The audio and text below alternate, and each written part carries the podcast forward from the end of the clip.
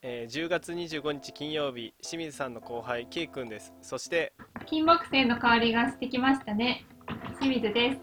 はいよろしくお願いします。お願いします、まあ、金木犀の香り、うん。嗅ぎたかったんだけど結局嗅い嗅げなかった。咲いてんの？そもそもち近所っていうか。咲いてないの。ああ そういう前住んでたとこはうんうん咲いてたからするよね、なんかのラジオでその話金木犀の話になってうん、あそういえば全然嗅いでないと思って。あなんか通勤が車だからあうん。全然。そりゃそうやわ。うん。全然嗅ぐことはなくなっちゃってで結構近所あのあるじゃあるんですよ。金木犀。うん。だからもう通学通学ちゃう 通勤の時とか結構。うん。あのでもほんまにあの台風かな。なんか大雨かなんかの時に一気に散って、うん。もう1週間か2週間ぐらいやったんかな。一瞬やったけど。あーでもまあねあの嗅げ嗅げたのと嗅げた嗅げてないのと。大きな差が。秋の迎え方が違うよね。なんかいつの間にか寒くなって秋が来ちゃってるって感ああまあね。じ確かに、あさ秋を感じる最初のあれかもしれへん。確かに。金木犀。うんそうだね。え金木犀とまあ同じぐらいに中小屋みたいなのがあってでなんか芋系のお菓子がいっぱい出てき始めるぐらいのそうそうそうそう、ねあ秋かみたいなね、そうそうそうそうそう。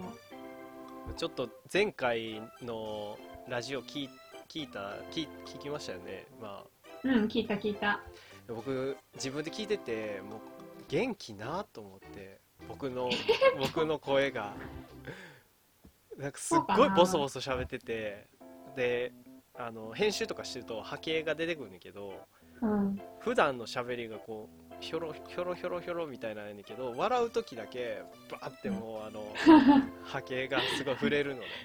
うん。なんかそのそれももうちょっと編集しづらいし鬱陶しいなと思ったんやけどあのうんもう腹から声出てないわと思ってちょっと今あの声張り目で やってます。いや、いや、だってそんなこと言ったら私は、なんかやっぱり、うん、きその、ラジオで聞くと、うん。すごい、なんか眠たそうな声してるなっていまあ眠たそうなんはいつもですよ。あのなんか、なんやろ。自分の中の、舌足らずな感じ。あ、そうそうそう。あな、なんなんだろうなと思って、そのー、うん。自分の性格と話し方が全然一致してないなって思って。あー。もっとハキハキ喋ってるつもりやけどってこと？そうそうそう。あハキハキしたようなかん考えっていうかさっぱりしたような考え方みたいなのを割としてると思うんだけどー。あななんか、うん、ーいやでもなんかしたったら。でもめちゃめちゃ乙女ですよね。そう清水さん なんかサバサバ私サバサバみたいな感じで言ってましたけど、うん。割と乙女ですもんね。なんかいやなんかあのカラオケですごい あのもうこ選曲がうん。もうめっちゃ乙女な歌詞ばっかりやんって思って。ーあああのえドリカムとか？ドリカムとかあと宇多田ヒカルとかもそうやん。あの曲によっては。まああれはあれでなんかその物語を楽しんでるところもあり。あーまあまあ乙女かもな。うん、だな結構ね恋愛小説とかも好きだもん私。あー。結構ねあの待ってる女性みたいな歌詞の曲ばっかり選んでるなって なんか こう言いたいけど言い出せなかったりとか。あうん。ーそうだね。な具体的にどの曲ってないねんけど僕がそのうん、人と聞いてた印象で、でもこの人すごい乙女な歌詞ばっかり 選曲するなと思って。いや、それが切ないじゃん。うん。切なさがいいいやんじゃん、やっぱり。わわかるけど。いやサバサバとかなんかはっきりした性格と言いつつもやっぱりなんかちょっとそういう部分があるねんなって思っていや、まあね。うんまあね、結構。こと恋愛に関してはうん。いや、どうなんだろう。なんかその恋愛小説とか恋愛ドラマとか結構好きなんだよね。あだけど、だけど別になんか彼を束縛したりとか、なんかそういう、なんか浮気を怪しんだりとか、なんかそういうネチネチうんいやそっちじゃない。と思うなんかもっとピュアな感じ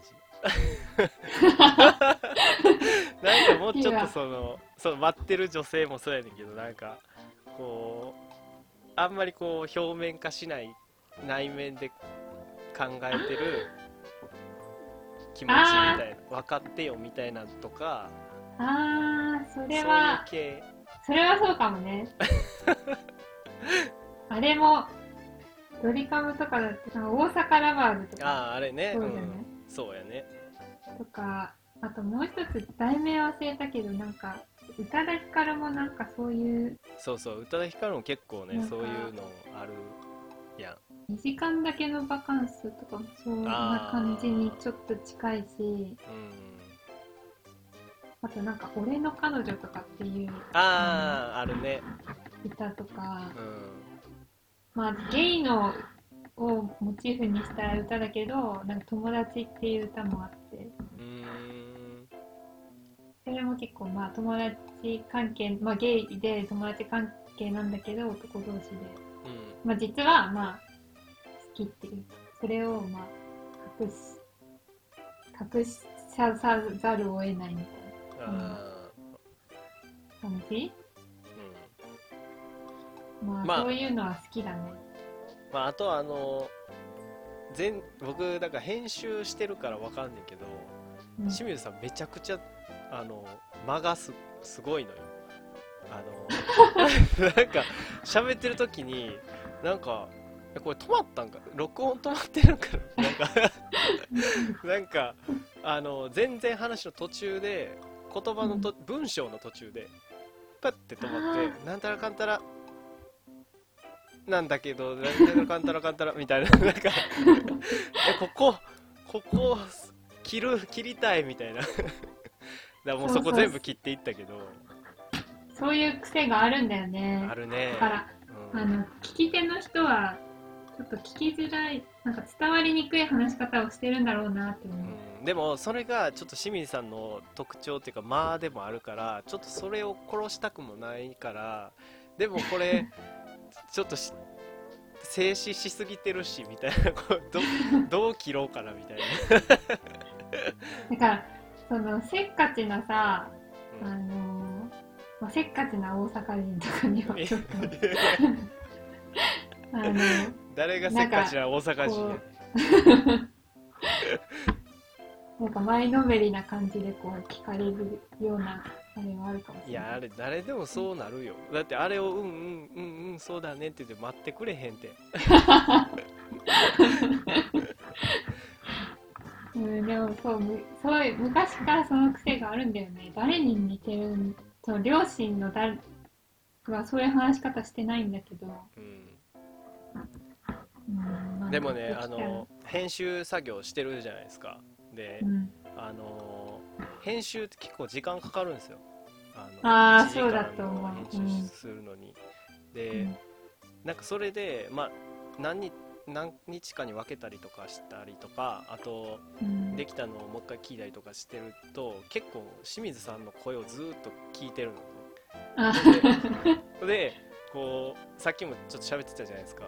なんか、やっと会えたみたいな。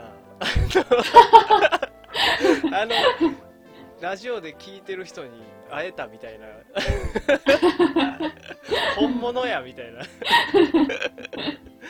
なんかそんな変なもうずっと聞いてるから自分の声とその清水さんの会話を。もうだから前回も前々回の方配信ももう結構、うん。あのどこって分かるぐらいそれ編集してたら聞くから何回も。うん。だからすごいなんか変な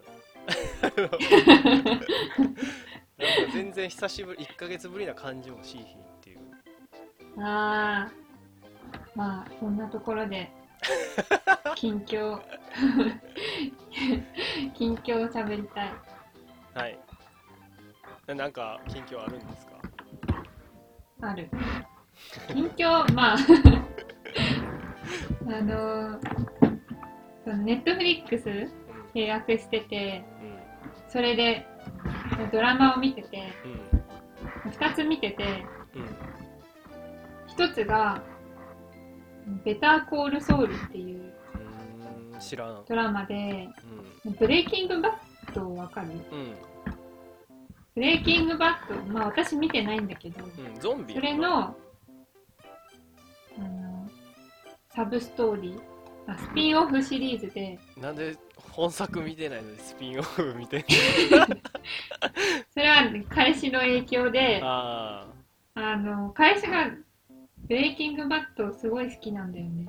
でー。もう見ちゃっててうんうん。それのスピンオフやってるってことであのまあ。一緒に見てんだ。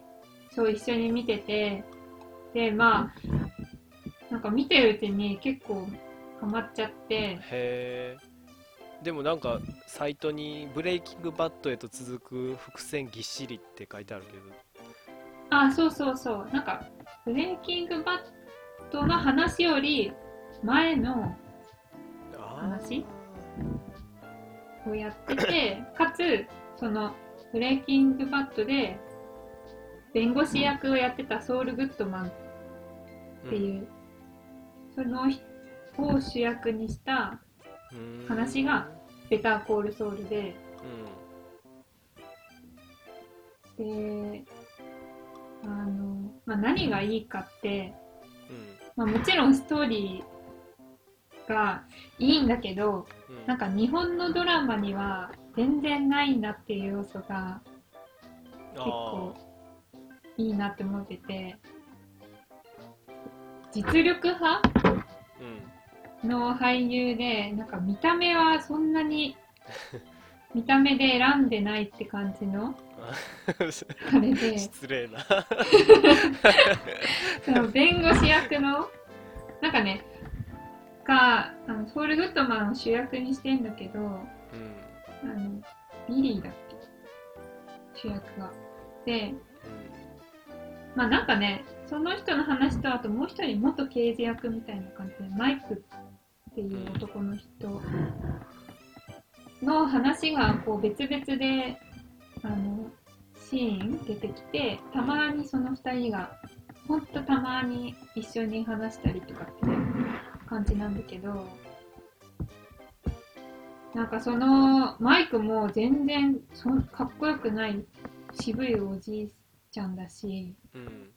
主人公もそんなになんかイケメンとかでは絶対売ってない。うん、でもなんか確かにちょっと今見てるけどそうですね。なんかおおじさんっていうか。そう。でその主人公の彼女役もまあ美人っちゃ美人なんだけどうん。その何若くてスラッとして美人っていうわけじゃなくて。あまあ確かに48歳って書いてる。そうそうっていう感じのあの本当見た目とかでの良さきあの両親とかの良さで選んでない感じがすごい逆にリアルに、ね、ストーリーを感じられるんだよね。うんであと結構なんか音楽とかもなんか日本だとなんかタイタイアップっていうかドラマ売るために話題のうん人を選んだりとかあるけど本当はなんかドラマに合わせて音楽作ってるっていうかうん。結構なんか渋い感じのドラマなんだけどうん音楽もそんなに頑張ってなくて。雰囲気を合わせてるっていうこそうそうそう邪魔しないんだよとね。であと、結構、なんか映画みたいな冗長なシーンがね、あって。なんか映画ってその雰囲気出すために、なんか必要ないじゃないけど、あるね。っていうシーンあるじゃん。うん。で、普通のドラマって、あの、もう50分とかの中で全部詰め込むから、そんなシーン絶対カットされるんだけど、あまあシーズンが6ぐらいあるからなのーか、長っ。めっちゃあるよ。えだブレイキングバットもそれぐらいじゃないの？もっとあるあれあれ。もっとあるいや、うん。スピンオフでシーズン6ってすごいな。うん。シーズン5か6ぐらいあって、へーまあ、まだちょっと途中までしか見てないんだけど、うん。なんかね、それが、あと結構静かなんだよね。うんドラマの中の、何？あんまりこうみんな、まあ、弁護士だから喋るときは喋るんだけど、マイクと、マイクっていうか元刑事役のうんマイクとかは全然喋んないし、だけどまあ話は、うん、続いていってって感じで。それでなんかまあ夜、まあ、毎晩見てるんだけど、あなんか夜見るのにすごいちょうどいいって感じで。ああれなんやブレイキングバット見てなくても楽しめるんや。あ、そうそうそう。うんで、まあ、ブレイキングバットなんで見てないかっていうと、うん。あの、ブレイキングバットは、なんか少し暴力的だって、そのまあマフィアの話だから、っていうのを聞いてゾンビ、じゃなかったか。わあんま知らんで喋ってたわ。でブレイキングバットはなんか、あれだよね、そのドラッグを作る、ああの、高校の科学の先生だかが、その、がんで余命宣告されて、でも家族を守りたいから、まあお金の面とかでもね。うん。で、そのために、まあドラッグ作って、あ人を儲けっていうか、して、からまあ、死死ぬ死にたいというか、まあ。ー、うん。こんなんで、まあ、その、二足のわらじじゃないけど。うん。で、まあ、そのドラッグにまつわる、まあ、いろいろマフィアとの構想みたいなのに絡んでいくっていう話らしいんだけど、まあ、そう、暴力的だから、ちょっと、あ見るのは控えてて、まずは、うん、でも結局、見ると思う。このベター。コールソウルーが終わったら。見たいからそうそうそう。っていうのと、あともう一つが、 Mary in Paris。あ、うん Emily in Paris だ。ごめん。 Emily in Paris っていうのを見てて、これね、あの、コメディ系っていうか、まあ、あと恋愛もあって、まあ、あと仕事もちょっとあってって感じで、主演がリリー・コリンズ。リリー・コリンズ。知らんかも。リリー・コリンズは私聞聞いたことがあって、うん。で、まあ、内容はシカゴからまあパリに移住した仕事の関係で、うん。まあ、1年くらい長期出張ししてきた、まあ、エミリーがそのパリでこう生活していくんだけど、なんかアメリカから見たフランスのギャップを、まあ、ユーモア混ぜながら描いてるって感じで、でなんかもう、いろいろ女の人が好きそうな要素をめっちゃ詰めてるっていうか、おしゃれな街、おしゃれな服、うん。あとは、まあ、生活カフェでこう、うあんのお茶したりとか、あとは、なんか、引っ越してきたアパートアパルトマンの下の階とかに、あの、イケメンが、フランス人のイケメンが住んでる。うんなんかアメリカ人のフランス人憧れフランス憧れみたいなってよくなんか出てきますよねあのあそうそうそうそうそうそう。うんなんかちょいちょい出てくるイメージあそうそうりますねそうそう。多分なんかそれ、憧れもあるし、あとは、なんて言うんだろう、ちょっと、うんなんかななんていうの？皮肉っぽく描くところもあって、うん。まあ、あとリリー・コリンズもやっぱり、まあ、可愛いっていうかうん。スタイルすごくいいし。かわいい綺麗みたいな人やね。そうそうそう、まあ、あとイケメンイケメンはやっぱりいいよね。えどのどの人推しなんですか？いやあのこのねルーカス。そうルーカス・ブラボー。この人は他の作品知らないんだけど。すごいな。整いまくってるなこの人。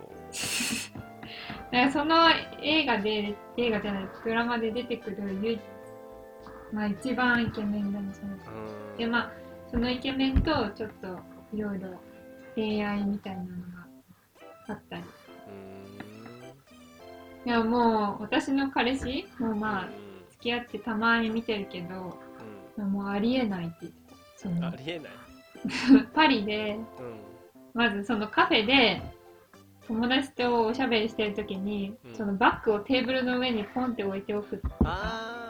もうこんなのありえないしああとそのシャネルじゃないけどそういう服を着てこんなおしゃれして歩いたら絶対に泥棒にマークされるみたいな。どね。もうありえない。あとイケメンもありえない。イケメンはありえないの。う。んへまあ言うんだけどえまあね。ドラマうん。いやこれ、うん、この2つを、まあ、あとはエミリー・パリスは、うんまあ、結構短くて2 3 0分ぐらいであ1話終わっちゃうからなんか英語の勉強代わりとかに使って日常っぽいもんね。あの出てくる言葉とかも。るあそうそうそうそう。だからうん。そのベターコールソウルもたまに英語字幕で見るんだけどあこっちはもう弁護士の話とかでーあ難しいな。結構ついていけないんだけうどん。エミリー・パリスはまだ予測できるし。うんそうっすね。ただこれ日本語のさ放題がパリえエミエミリーパリ。へ行くっていうさ、うん。ダサくない？これ。ダサいね。いやそれ言い出したらねめっちゃあるでほんまに。あの放題のあの意味不明意味不明っていうかあのダサすぎるのなんでそう変えてんのみたいな。なんかちょっとむ前まあ10年ぐらい前の日本だったらいいと思うんだけどうんもうそれなりに何ネうん。ットもつながっててうん。通用しないぜ英語もそうそうそうそうそう。もうエミリー・パリスでいいそう思うねほんまに。現代のままでいいやんって思うねんけど。でもあれってやっぱりなんていうの映画をあの配給する会社としてはやっぱり日本語であの、うん。やりたいっていうのはあんねんあんねんって。なんかでなんかで見たけどなんかの記事かなんかで、いやでもまあ、うん、素敵に翻訳されるんだったらいいけどね、そうたまになあんねんそのこの翻うん。訳ここの放題めちゃくちゃいいっていうのはたまにあんねんけどうん。大概なんかあのチープな感じにななるよね。安っぽい感じになるよううん。わかるそれ。それだけがね、うん。えー、全然内容の面白さをうん。全然出せてないじゃん。かるてか私でもつけられるわこの放題とかこのエミリーパリで行くなんか絵本みたいだなと思そうやなまあそういうことで私の近況は近況はネットフリックス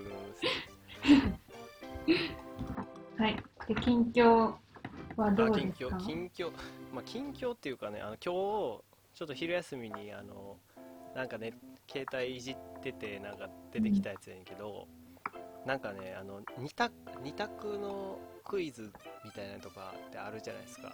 うん。二択クイズみたいな。うん。それであのどっちも不正解ですっていうのめっちゃ腹立ちません？あのななんかな。なんかあのまあこうやって言うとあれなんですけどなんか普通に見ててあの、うん。ツイッターかなんかの記事でなんかねあのブドウ園があってでそこに、あのキツネがブドウを食べるために、あのうん柵をすり抜けようとしたらうん。お腹が張ってて通り抜けられへんかってうん。だだからあの断食してうん。痩せるまで待ってうん。でその柵を通り抜けてブドウをめっちゃ食ってうん帰ろうとしたんやけどうん。逆に太りすぎて出られへんくななっちゃった、うん。柵からね、うん。でもしあの持ってる人がブドウ園の人が来たらうん。あの殺されるかもしれへんから選択肢の1個目がうん。その場で全部吐いて痩せて通り抜けるかどうなるか分からへんけど身をそこら辺に隠しつつうん。あの痩せるまで待つみたいなあの時間が経つまで待つっていうのがあってまあ僕はあの全部吐いて通り抜けるかなって思って読んでたんやけどうん。どっちも不正解ですみたいなのが書いてあっていやいやうざっと思って。逆になんでそんな変なクイズ読もうとして なんか文章も結構長くない？長い長いよ。いや小学生みたいな感じじゃな。いなんか。なんか何やったっけなそのお金のお金のじゃないけどなんかそういうあのビジネス系のなんかそういうあのな何？リスクを取るのかあの成果を取るのかみたいなやつで、うん。正解はああのそんなに果実を食べなければよかったみたいな やかましいわと思ってうざっと思ってなんか昼昼休憩中にこうやって見てて。なあるじゃないですか2択とか4択とかで。ーあーまあね。正解をうん。全全部正解ですとかうん。全部不正解ですみたいなのあのううざさ、ん。じゃあクイズ出すなよ。えそうそうそう。やしこのは正解はこの中にあるからそのうん。4択なり2択なりじゃないですか、うん。なんなんこれと思って。うーん、まっていうね。え？それが近況 ?1 ヶ月の。いや近況じゃないですけどあの最近のは近況で言うと、あのなんか後輩入ってきたんですけど、うん。まあ、後輩、まあ、4月に入ってきてで、やっと8月に本配属みたいになって僕らの後輩になってで、一緒に仕事したりとかしてるんですけどうん。なんかねあの今今の若い人うん。だなみたいな時ってありません？なあの若手若若い人って僕ですらあうん。のギャップを感じる瞬間があって、えー、どういうギャップ？なんかねパッて簡単には言いづらいですけど、まあ、ぐ例で言うとなんかね、あの出張した先のうん。あの給湯器給湯器っていうかあのお茶とか出るやつあるじゃないですか。あの、うん。お茶とかコーヒーとか選べるやつ。うん。あれをちょっと飲むの気使うじゃないですか。あまあそうだね。行った先で。うん。それを、まあ、お昼向こうからあの出してもらって食べてたんですけどうん。その時その後輩があのお茶を持ってきてなくてうん。で持ってきてないからやと思うんですけどもう普通にパッてそれをお茶を入れて持ってきてやってへえあのまあ、すげえなと思って。僕気使ってできへんなと思って。誰もまあ見てへんし誰でも飲んでいいもんやねんやろうけどいやそれできへん。ししかも入社して半年ででしょ？うん。もうそれできへんわと思って。なんか気の使う使わなさっていうか気使う感じがギャップあるなと思って。そのその日も帰り際に、あのまあ、車で来てたんですけど、あの僕その向こうの人に最後聞き忘れたことがあって、ちょっとそのとどまってた事務所からあの、ちょっと離れてたから歩いてそこまでその人に話しに行ってでまたうん。事務所に戻ってきて車乗って帰ろうとしてたんですけどうん。その事務所で「あちょっとあの人に話あるの忘れてたわ」っつって「ちょっとこの仕事の話しに行かな」って僕がパッてこう一歩踏み出そうとした時にうん「それ僕も行かないといけないですか?」みたいなことを言ったのね。こう。で僕その瞬間ちょっと2秒ぐらい止まって「ああいいいいよ。あのも車乗っといて」って言って鍵渡したんですけど。そうだね。すごいなと思って。まあそこはそうだよね。僕もついていきますって。ついていきもてかまあ来るかな？来るっすよね。まあそうね。そこに一人でいる方が気まずいってかな何もやることないし。うん。まあ結局その車に一人で戻っていったんですけどそいつはね、うん。えすげえと思って。僕絶対できへんわと思ってそんな。だって仕事の話一応しに行ってるわけじゃないですか僕もね、うん。なんかもうこれがニュージェネレーションなんかなって。ねえどうなんだろうね。いや個性かもしれないしうんまあ、全員が全員じゃなくないんですけどその筆頭みたいな、このこれから時代が変わっていくみたいな人のなんかなと思って。ーまあそれはあるかもしれないよね。なんか図太さっていうか気使わなさ、ううん。ん、当たり前が違うみたいそうだね。あって当たり前なんだよね。そういうな、うん。飲み物のサーバーがあったりとか自由に飲めるっていう環境が結構どこにでもあるっていうか。うん。あとなんか無駄に頑張らないとかはなんかだからそれ僕必要ですかみたいな。うん、うんそれもなんかあのるもだから僕の尊敬する先輩とさまさにその話になって、うん今この若手の人たちってうん。60点がまあ合格やとするとうん60点でいよくて100点取りに行かないよねっていう言ってて、うん。あそれまさにそんなイメージですわっつって。そうだね。同期間とかでこの人よりもとかはないだろうね全く。ないっすね。うん。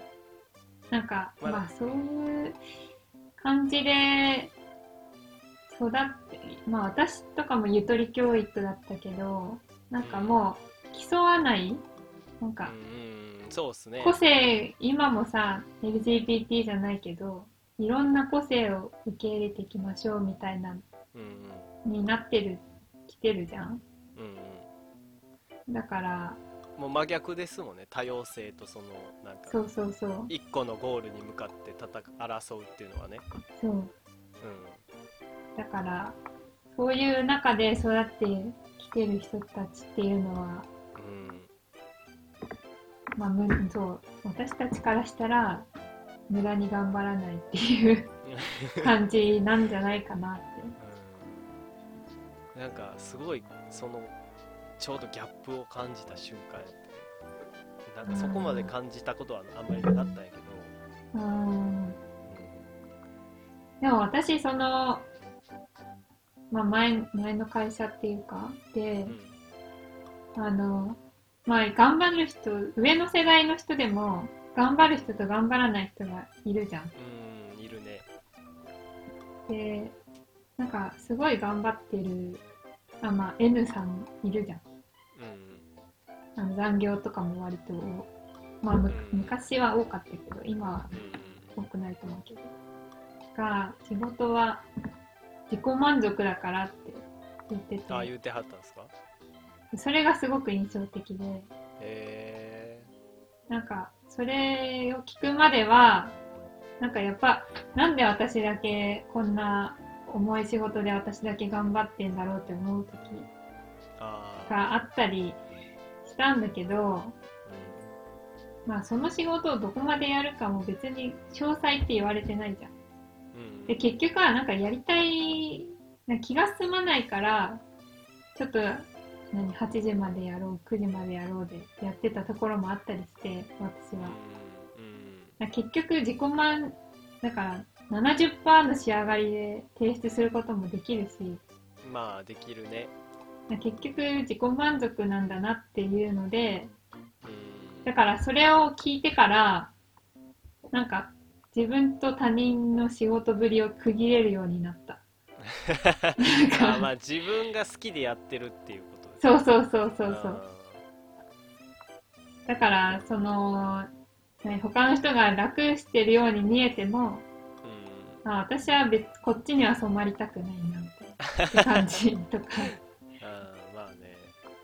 その逆もあるしこの人頑張ってるけどちょっとこれは適適当にっていうかいい意味の適当でやっちゃおうのでなんかそこに、まあ、なんかもや自分と違うことにモヤモヤ感じてたんだけどうん自己満足だっていうのを聞いてうんそれからはなんかモヤモヤがか感じなくなった。うん。まああるでしょうねそういう部分はね。うんまあだまあからそういうトレンドになっていくのかなって思いましたね。そのそうだね。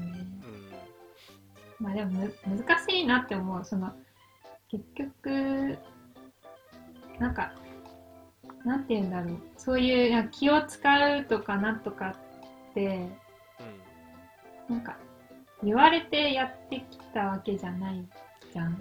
うん。でそれがどっかの世代で薄れていってさうんもうなんか言われないと なんかうん。それができないみたいな。でもでも別に言うほどでもない気遣いとかあるいじゃん。やそうなんよ。だからその給湯器の話とかあの何車に先に乗った話とかも別にええねんけど、別にええねんけどあ違う人やなって思うっていう、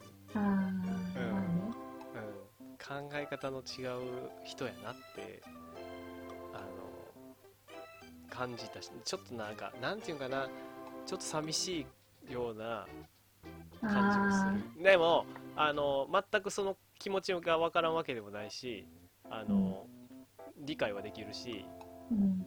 やねんけどあ違う違う人やなって、うん。うん、そうなんだよね。いや、まあまあ、それ会社っで、てそういうもなその世代が何個もあるのが一つになってるからまあそういうもんなんやろうけど、いや、なんかそれで私、なんか矛盾みたいなのを勝手に想像するんだけど、あの、おじさんとかってよく言うじゃん。その、うんなんか若い世代のギャップを。でもなんか、そのおじさんに家庭があって、自分でも、まあ、子供を育ててて、その子供は、そのジェネレーションのあれで生きてるじゃん？で、自然と、なんか、そういう風に育ってってるじゃん。うん。で、なんか、いろいろ、なんか会社では、なんか文句みたいな、小言みたいな感じで、こう、思うっていうか、だけど、家ではそういう風に子供は育ってんだろうなって。うんうん思うと、なんか変な矛盾を感じるんだよね。だからやっぱりあんまりこう打ち解けられてないんじゃないですかそういうお父さんは。あ子供と結構子供と仲いいお父さんってやっぱりこうあの考え方がちょっと若かったりとかするじあゃないですか。おー。じさんおじさんしてないっていうかだからやっぱり子供がいようがいまいがその人自身のあのマインドのあり方っていうかその新しいのに順応できるかできてないかでおじさんかおじさんかじゃないか違うと思うんですよね。あー、そうだね。うん、逆に言えば若くてもおじさんな人は多分いると思うんですよ。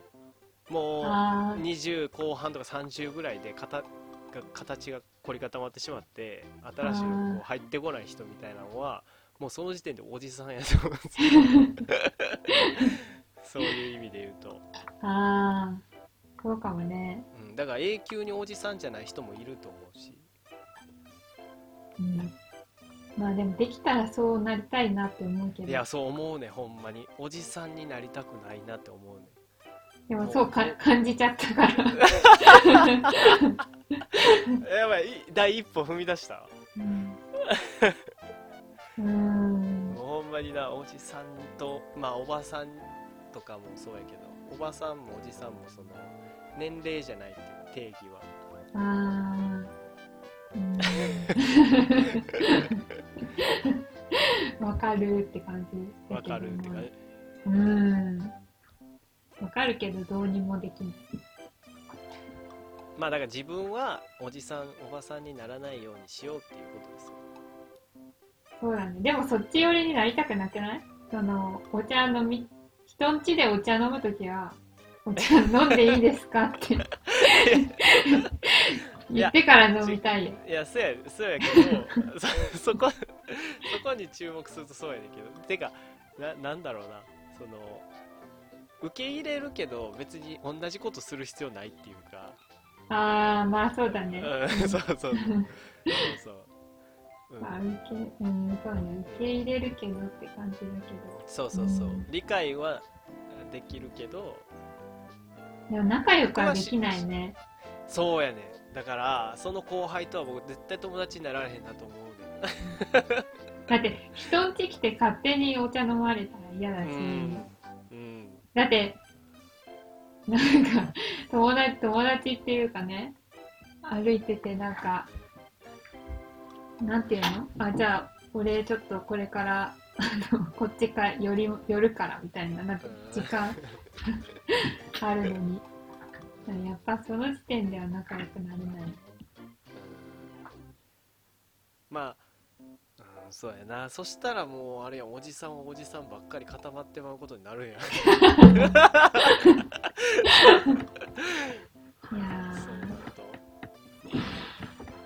いやーやっぱ難しいね。だ誰とでも、まあ、うん。だ子供がいるからこそそういう世代にアンテナ張れる人とうん。いてもかんかん変わらないっていう人が絶対いるやんうん。うんあなんかその子供いてるか子供が聴いてたわみたいな。その曲子供が聴いてたわとかあそれ知ってるみたいなとかある、うん。あったりするするやうんん。面白いねみたいな、うん。やっぱそういう感性を忘れずに生きていきたい、そうだね。うん。まあ、うん。そうだけど、あ難しい。難しいな。なんか、人と接しなくなることもできるじゃん。今の世の中って。まあねで、本当に趣味の合う人たちとだけつながることもできるじゃん。うんなんか、どんどんさ、自分の好きな方ばっかり行動して、そういう人たちとだけ出会ってうんな、な、なっちゃうじゃん。どうしても。うんなるだからだからどんどん友達が減っていくもん年取るそうそうそうそうそう。大学の時とかあのあすれ違った時に「よ」っていうだけの友達のあのよっともっておってよ以上に喋ることが実はないみたいえよっともよっとも使ってなかった？大学の時よっとな。もいやー、いないな。おらんかった？いないね。使わないよ。どうなんて。嘘 嘘やよっともってめっちゃおったけどなほんまに100人ぐらいおったんちゃうかなよっともだけ大学の時ってそれもすごいね。い。いやもうほんまにあれやからなんか顔見たなっていうだけそういう新刊とかでチラッと見たら「おおう」っていう言う そういやー、うーん。いい、まあ、いいかな、いないかな。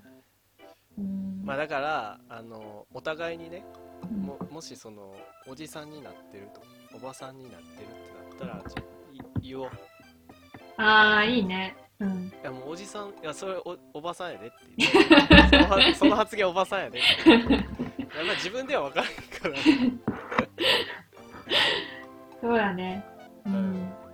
それは大事かも。そうそうそう客観的な目線を入れないとねうーん。まあ、やっぱそういう意味では仕事っていいなって思う。その、あず絶対自分の私生活では出出会えないというか。まあね全然違う考え方の人とかもいるもんね。うーん。まあそんなところです。そうだね。おじさんにならないように。おじさんはい。おじさんおばさんにならないように。そうだね、うん。気をつけましょはい。うはい。じゃあ続いて、はい。あ、その前にタイトルコールは、あほんまや。よう覚えてたな。うん、はいじゃあえー、それでは今月もやっていきましょう。お願いします、はい。はい。え？え？ケイ君とって言うんえ清水だ。さんと？私、清水さんの、え清水さんとケイ君のじゃしょあ、ごめん。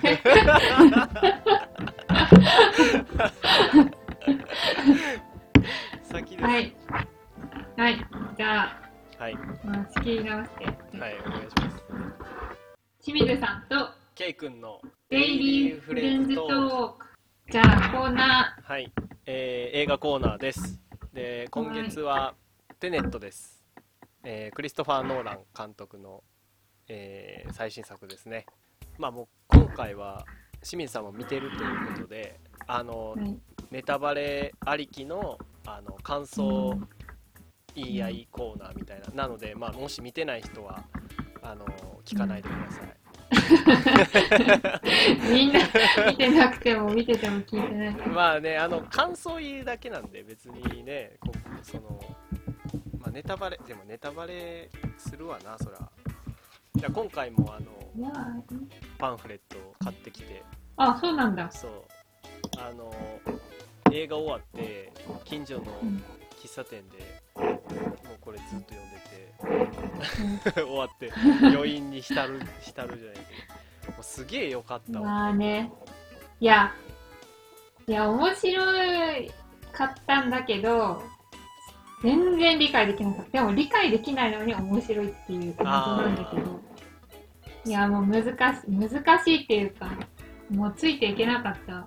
どどういうところが？いや、私、その、あの、逆光とかを理解し、あの、知らないまんま、何も、テネットの内容を何も知らないまま見たの。あだから、映画の中で急にあの逆光の話、エントロピーだかのうん話うんで出てきて、うんえ、何これ？ってなって。うん、で、まあ、なんかその前のシーンで、なんか、あの、一番最初にスワットみたいなので、こう侵入していくシーンでも、一瞬だけなんか、うん逆光みたいなのがあるじゃん。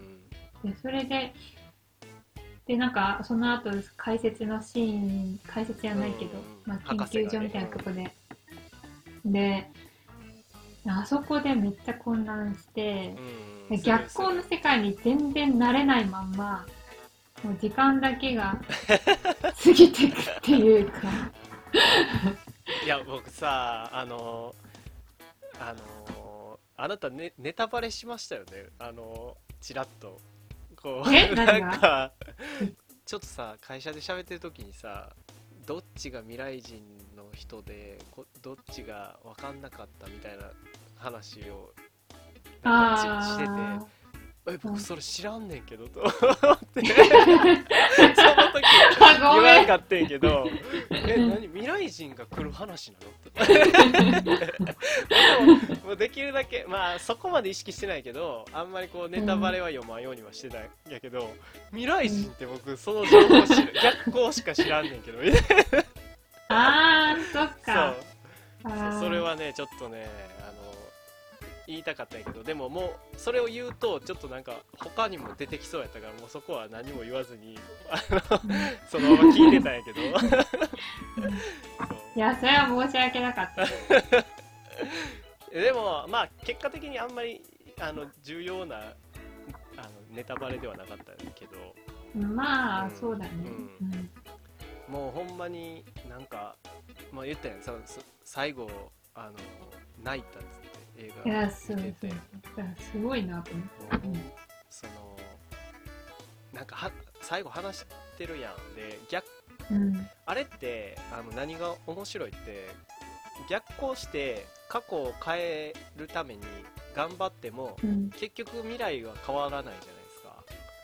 うんうんうん。もうあの最後の突入作戦みたいなの行ってあの走っていってたら帰ってくる舞台が横すれ違うじゃないですか、うんうんだからもうその時点行った時点でもうかか成功したのがあの決まってるっていうか、うんそれが面白いなと思ってそうバック・トゥ・ザ・フューチャーとかやと過去を変えて未来を良くするじゃないですか、あー変わるじゃないですか未来がであと、うん2とかやとパラレルワールドの話が出てきたりとか、分岐して違う未来ができてしまったとか、じゃなくて、もう戻った戻ってやったこととかも織り込み済みの未来があの、うん。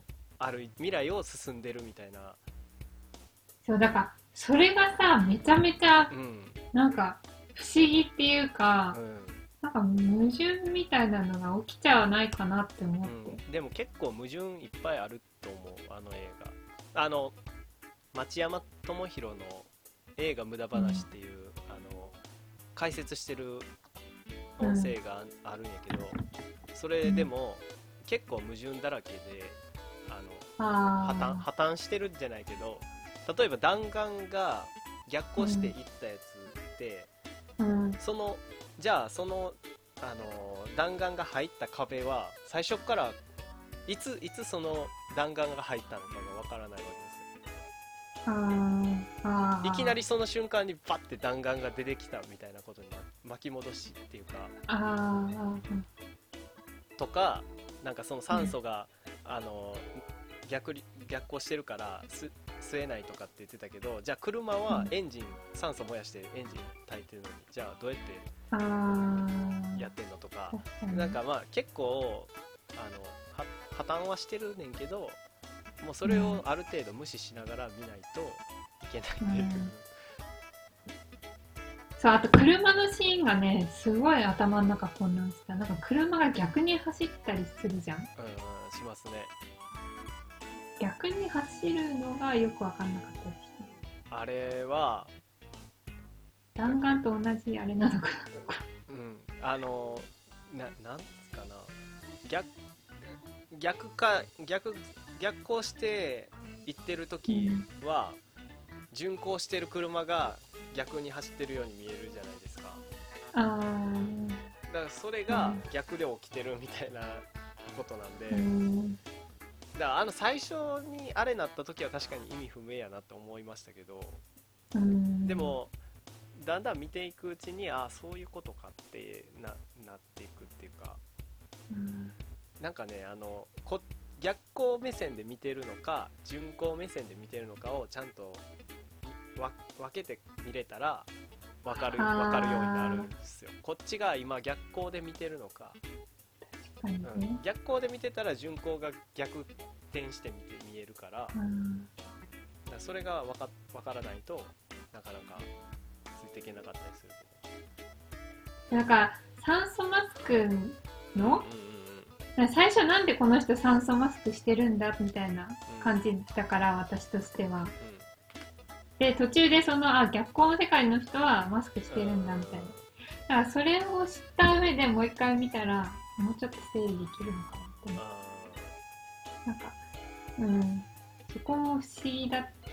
なんかそういうところでも引っかかっちゃったりとかなんかーそうしたりして結構もう頭の中が大変だった。でなんか最初の方にさあのその博士みたいな人にあの、うん。主人公の人がなんか全然意味わからんみたいな言って、でもわうん。分かる必要ないとかああとなんかこ私たちもあんまり分かってないみたいなこととか言ってたじゃないですか。だから多分うん。あんまり分からなくていいんだろうなと思ってその深く考えなくてもいいんやろうなと思って、あ思っなんか、うん、深く考えすぎると、多分分か分からなくあー。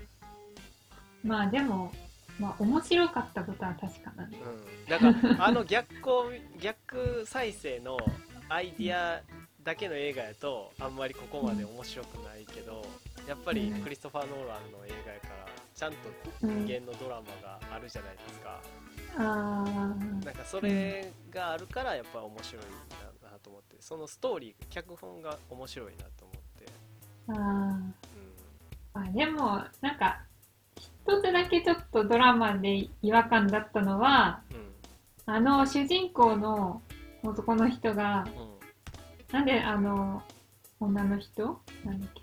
名前忘れちゃったけど。そうにあのなあの金髪の女の人、うんそうにちょっあの思い入れるのかっていうとか。あそこでしかほぼ初対面っていうか。ーで女の人にこう突き放されてるじゃん最初。あのみたいな始まりなのになんかだすごい急に思い入れが強くなってなんかその人の命まで助けようみたいなうん。になって。確かにね。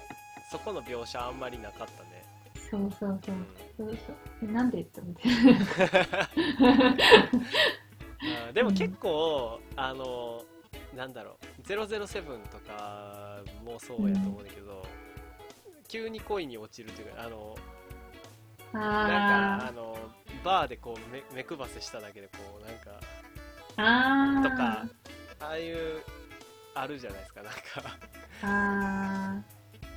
なんかそんなイメージなんかなと思って。ー007はあれはなんかあの、まあ、ど最近は女の人、うん。あのボンドガールを大切に扱うようになったけどあ結構普通に死んでたりしてたじゃん。ボンドガール。ーうんだから雑に扱われてるからまあその女の人の命をあー。まそこまでジェームズボンドはまあ助けるっちゃ助けるけど助けれない時はまああうんーまあそだからな。あそこまでこうだって自分のなんか命の危険性を冒してまで逆行しようとうん。してるとこもあったじゃん結構。確かに。そこだけが違和感だったけどでもあれがないと面白くないから。そうやね。それはそれで何でもいいからとりあえず女の人は助けるミッションはないとっていう。うんそうやね。なんか新しい映画だなって思った。ここ最近のその概念として。あなんかこういろいろやりきってる感でもう一回リバイバルでやるとかじゃなくてあうん。全く。なんかあのマトリックスが出た時の感覚。なんかうん。新しい世界って感じ。うん。そうでだからすね続編をまたやってほしいな。続編をやるの？テ レットの続き。えやるでしょこれ絶対。嘘やるかな。ややえー、だって最後のシーンはさそれの伏線じゃないかなって思ってたんだけど。でももうあれがラストシーンじゃないですか。あの後映画を続けたとしても。あまああの後ああの主人公がテネットを組織してうん。ででも結局止めたいのはあのセイターでしょ。ケケレス・ブレナうんと止めたいから過去にうん。ニールを送るわけじゃないですか。うん。なんかそう思ったら結局あそこが本当にその先の未来でもラストシーンになるあーまあそっか。そう。うん。その先の未来でも結局主人公はその後出てけへんくなってニールが過去にどんどん戻っていってあのうん。自分が死ぬところまでがうん。最後の映画になるんじゃないかな、うん。そうなん。うん。なんか全然もう一回見ないとちょっとわかんない。理解が足りない。でもなんか今年一番いいかなって思う。あー。まあそうっていうほどいろいろ見てないけど。うん。いやよかよかったですね。確かにテネット。まあいいやろなと思ってみてもうそれを超えてよかったっていうか、期待値を超えてよかったっていうか。うん。そうだね。うん。うん。じゃあ。まあそんな感じで。そんな感じで。そうだね。もう一回。そまあ見たい。あの映画館じゃなくて。あ iMAX のフルのやつみ見てないのよ結局。あのうーん混んでて？そう。平日でもいっぱいやねん。えー、すごくそんなに？うん。ほんででもあれああいううん。ほんで今「あの鬼滅の刃」が始まったからうん。あのななんていうの？もともとテネットがやってた上映本数がちょっと減ってうん「鬼滅の刃」になってんのだからもうどんもっと見れへん見にくくなってるっていうかそう。おはよう見たいねんけど。iMAX でさテネット見たら怖くない？いやすやばくない？ごいと思うでほんまに。で普通の映画でもなんか音楽がなんかすごいじゃん重低音で。うん。うんなんかすごい迫力なのに。あの戦争みたいなシーンやばああーそう。っすいと思う。よね。ね iMAX で見たら、やばいと思本当に戦地にいるような感覚になるどこでもうやしあの視野もあのうん。縦が広広くなるんですよ。あそうなんだ。フルフルやと iMAX うんのフルやと、だから、もっと臨場感あるっていうか。あー。それが見たいねんけどあれってうん。iMAX カメラで撮ってないとそうならないんですよ。普通 iMAX カメラってあんまり使わないんですけどうん。あのテネットは多分全部あの iMAX カメラで撮ってるんですよ。だからあの全部その視野のでかで本当にめっちゃでかいスクリーンで見るために撮ってるようなあの撮り方をしてるってそうらしい。いやまあまあそれ、うん終わらないうちに なんとか。そうやね。いけたらいいね。そう。まあぜひもし聞いてる人でテネットを見た人がいたら何か感想をもらえたら嬉しいです。そうだね、はい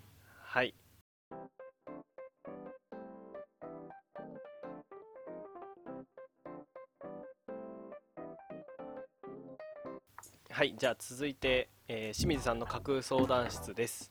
ラジオで人生に乗りたいという清水さんの夢を叶えるためにできたコーナーです。今のところはケイ君が作った架空の相談に清水さんが答えていきます。はい。じゃあ今月の、えおー悩みを、お悩みを。はい。はい。えーラジオネームラ、えー旅行大好きさん。28歳女性の方です、はいえー清水さんケイ君こんにちは。こんにちは。こんにちは。突然ですが私はお前と言われるのが嫌いです。私の友人の一人にお前呼ばわりしてくる人がいます。はいその人とは、えー大学時代からの付き合いで今でもたまに飲みに行くのですが「お前はさ」とか「えーお前は?」とか聞言ってきます。以前うん「お前って呼ばないで」と言ったのですが未だに「お前」を使われます。友人以外でも会社の先輩にも言われることがありその度にイライラしてしまいます。ということです。えでどうすればいいですか？ってまあまあ、前ここまって、ここで止まってますけどまあ悩みなんですよね。お前って呼ばれることにたいことが嫌なんですね。えー、お前呼ばわりって嫌ケイ清水清水さんはどうなんですか？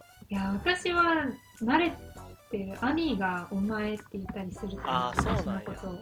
結構慣れてて、うん、何にも思わない。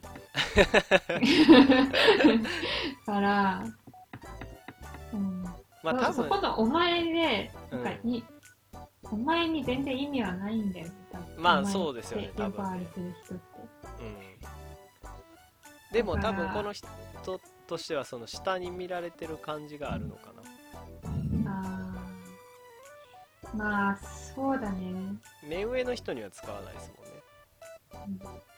じゃあお前そのって呼ばないでって言った？友達？あまあでも癖でもうお前って言っちゃうんだよーうん。まあそうでしょうね。うーんでももうそれはねと友達に合わせるしかない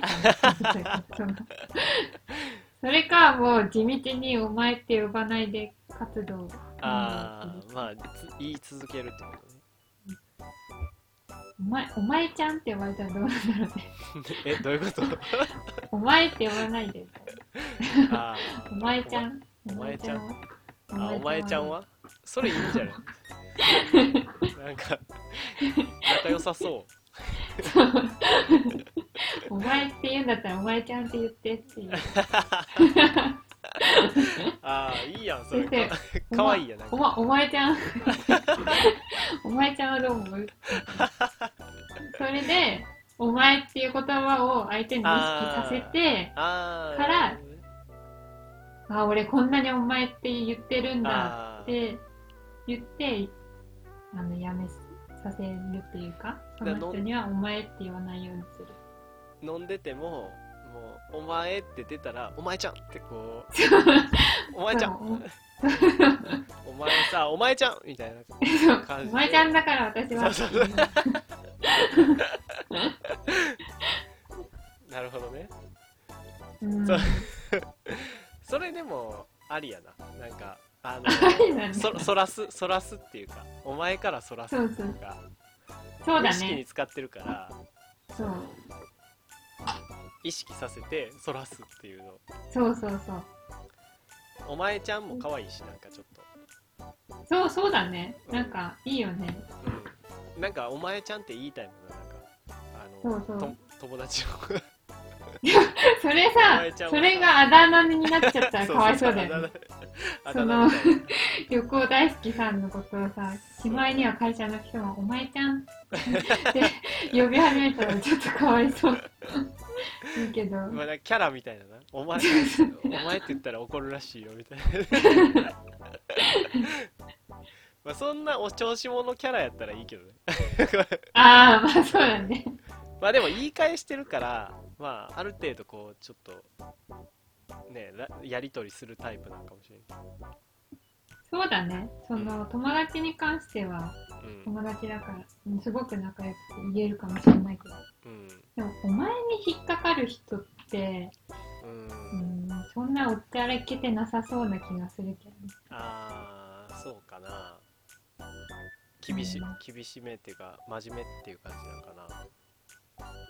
うんとか。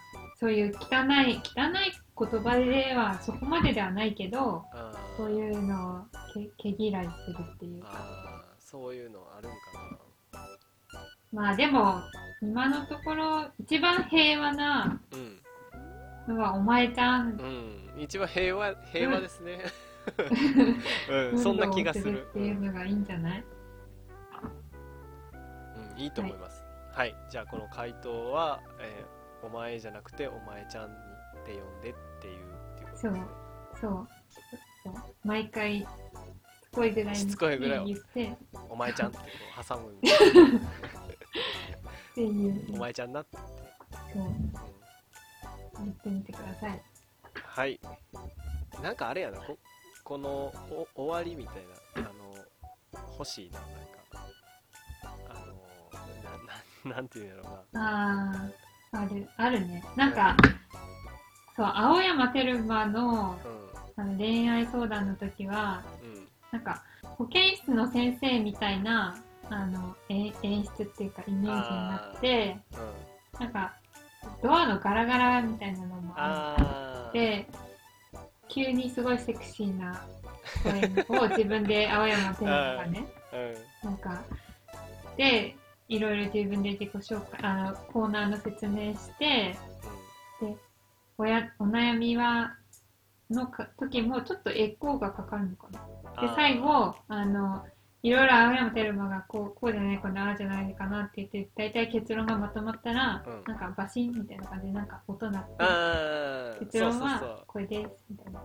う。ん、でドドーンみたいななんかわからんけどよーみたいな なんかあの、うん、な。なんやろなちょっとそうだね。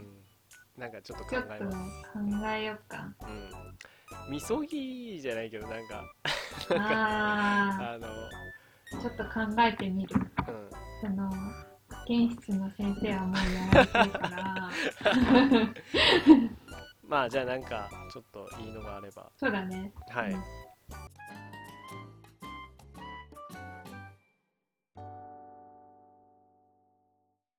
えっとまあこのラジオやるときにちょっと音楽入れたいねって言ってたんで、あの歌歌ってみました。歌そう。まあアコギで弾き語りみたいなのをちょっとやろうかなとお思って、うん。であの「優しさに包まれたなら」が僕めっちゃ好きやからえー、じゃあちょっと聞いてください。はい。ユーミンのカバーで「優しさに包まれたなら」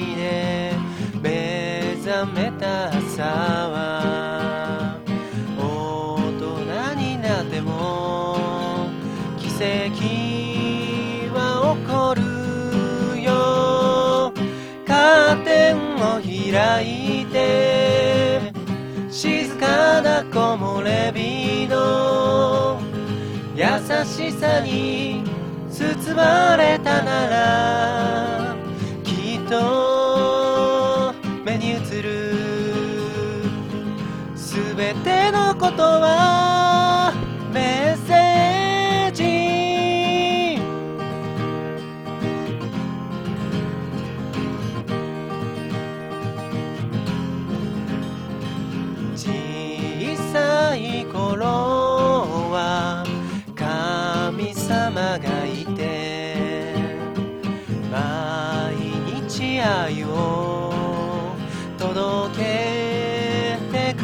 た心の奥にしまい忘れた。大切な箱。開く時は今。雨上がりの庭で。口なしの香りの優しいさに包まれたならきっと目に映る。すべてのことはメッセージ。カーテンを開いて静かな木漏れ日の優しさに包まれたならきっと目に映る。全てのことはメッセージ。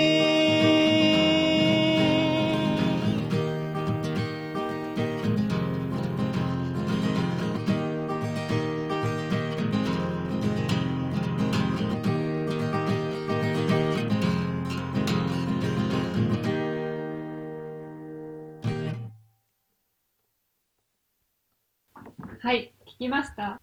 はい。すごくうんいいと思う。いいと思う。まあ結構なんか楽しかったんですよ。あのそう意外に楽しいよね。まあねうん楽しその収録の仕方？あの打ち込みみたいなのは打ち込みっていうのかな？ちゃんと演奏を打ち込むっていうのかな？のはやったことないけどなんかうん。人に向かって弾いてもらうものを 作るっていう工程はなんか結構楽しいしその一曲に向き合うみたいうん。なのがうん。結構楽しいだろうなと思う。なんかちゃんとこんなにやらないじゃないですか、うん。ただギター弾いてるだけとかやと、でも自分でやってこれささすがにワンテイクじゃないから何回かやってるんですけど、あの聞くためになんかこうちゃうなとかってやってるのは結構懐かしい、うん。バンドやってた時は結構そういう感じでやってたから、自分の声録音して聞いたりとかして、なんかちゃうなとかってなんかもうちょっとこういうのやっていきたいなと思う。ん。う思った。なんか曲がね。リクエストがあれば一番いいよね。ああいいっすね。これ歌ってくださいね。そういうのがあればいいな。妄想ばっかり膨らんでる。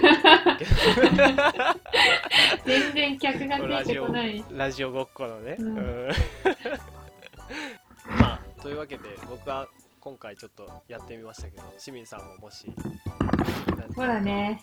うん、ピアノ聴かしたいとかショパン聴いてとかってあれば。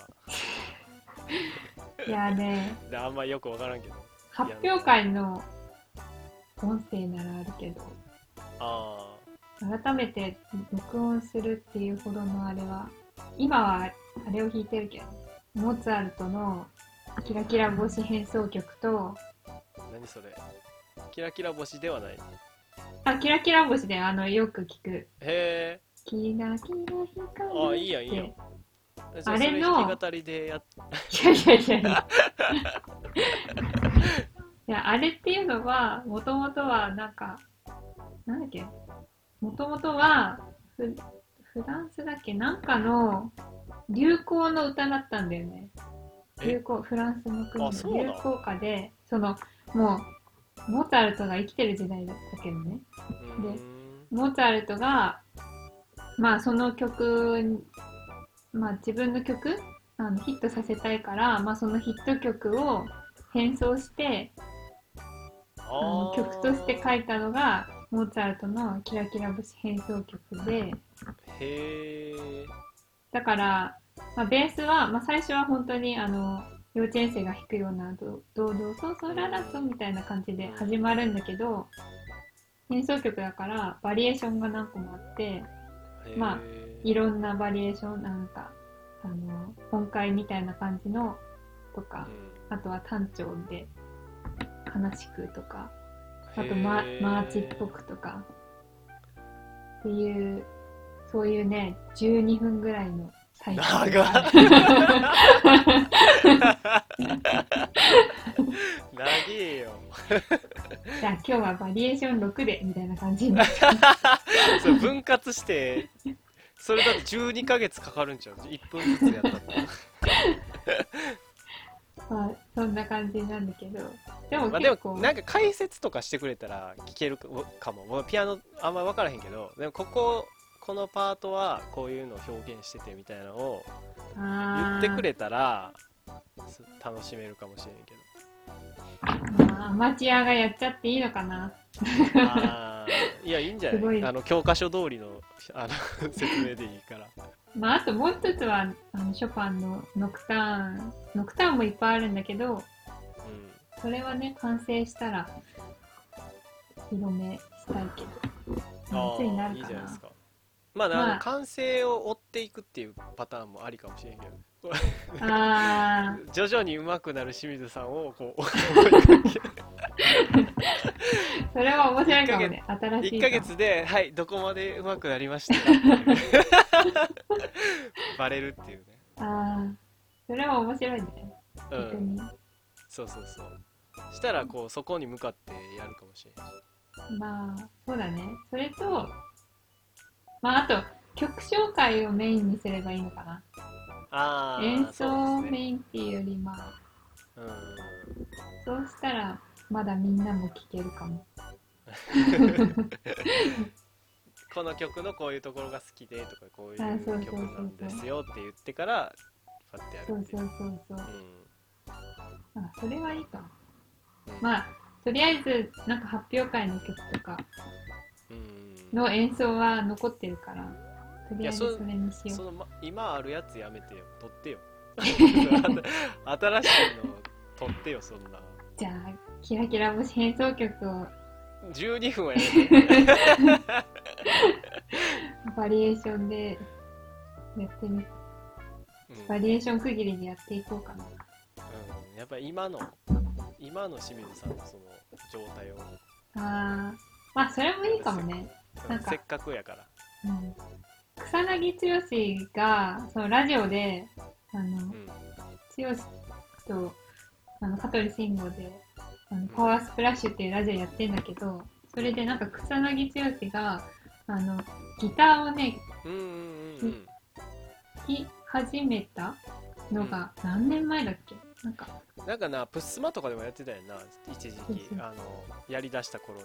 そうそう、そんな感じで、で、今は上達して、うんうんでうん。曲も、あの、書くようになったみたいなんで、うん。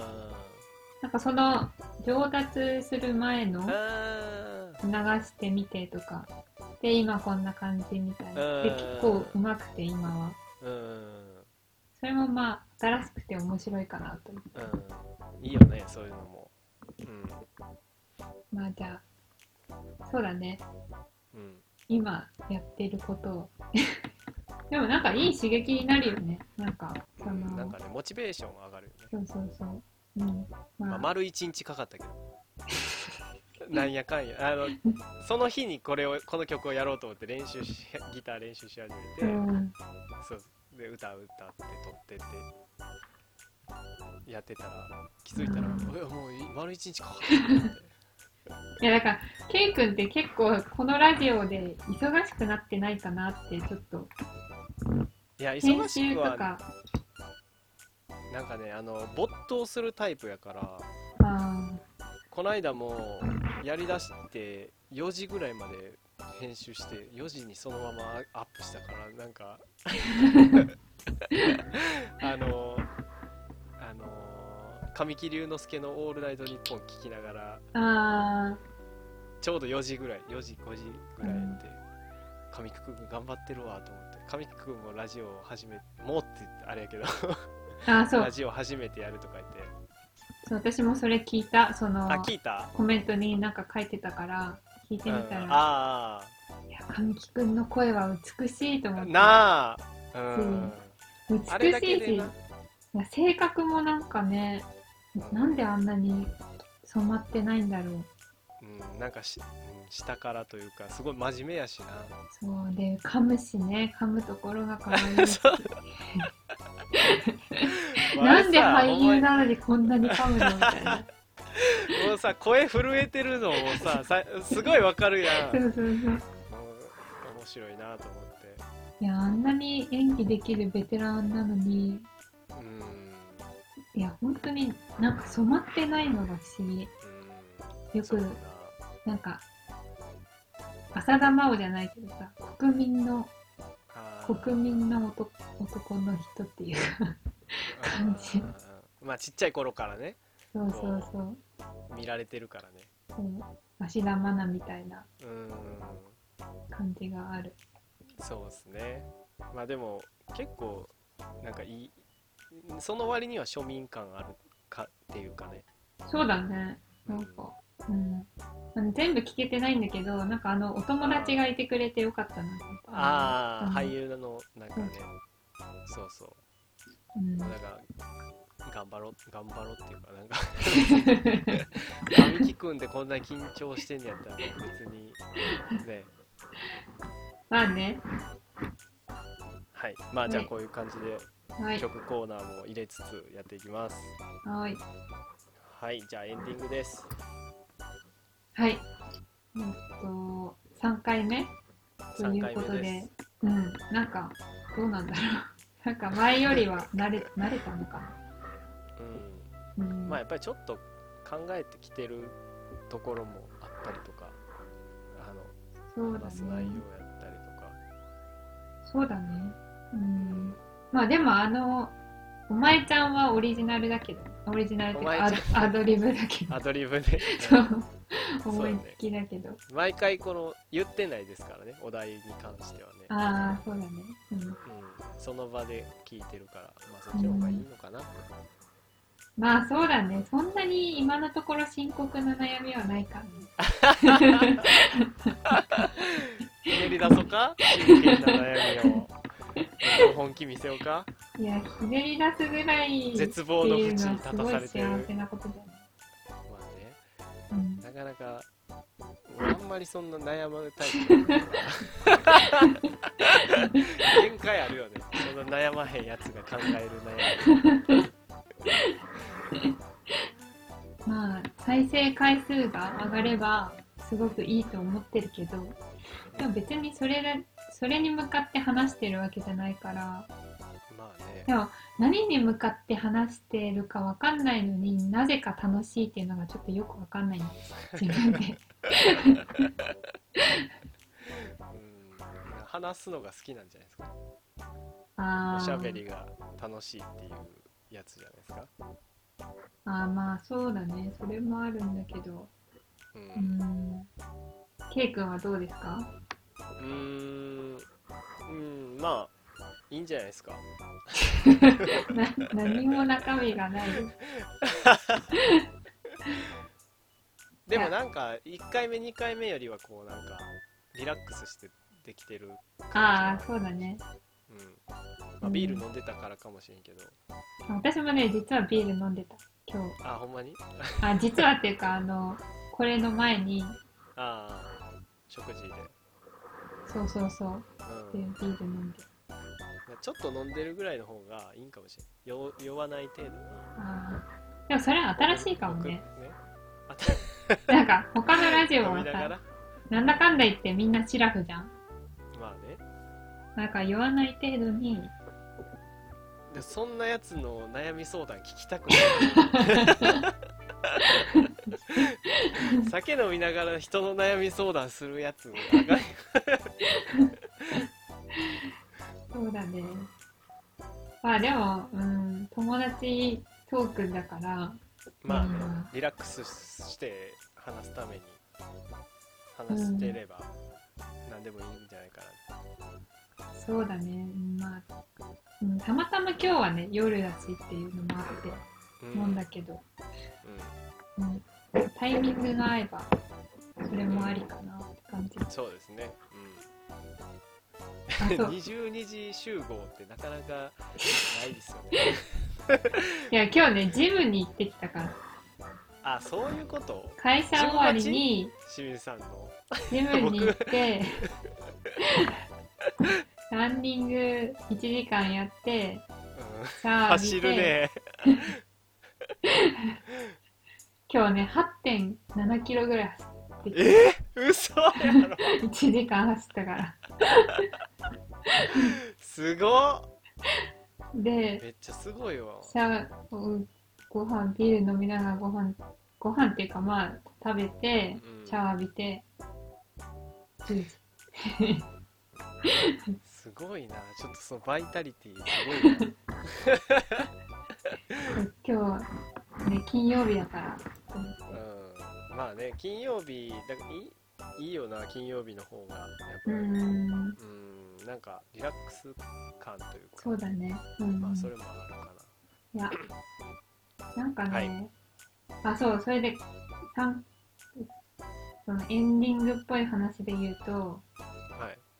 K 君の近況がうん。浅い。そうあんまりなかったなと思ったいつもあるのにと思った。のうん別にいつももうそんなにないなくない？肺の話してるぐらいか。そうだね。そうだね。2回続けて肺の話しかしてないから。あいやあるんすよ。なんかそのねあのーなんかすぐ顔に出ちゃう話とかあとあイギリス人とのチャットの続きの話とかあとねまあなんか何個か考えてたんやけど、あまあ、い結構清水さんの話が盛り上がってたからまあもういいかなと思って。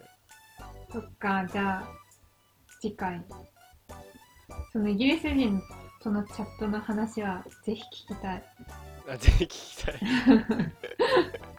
続編、まあじゃあ交互期待、うん、来月ですけど。そうだね来月。うん。じゃはい。また。じゃあまたはい来月お楽しみに、あはい。さよなら。さよなら。さよなら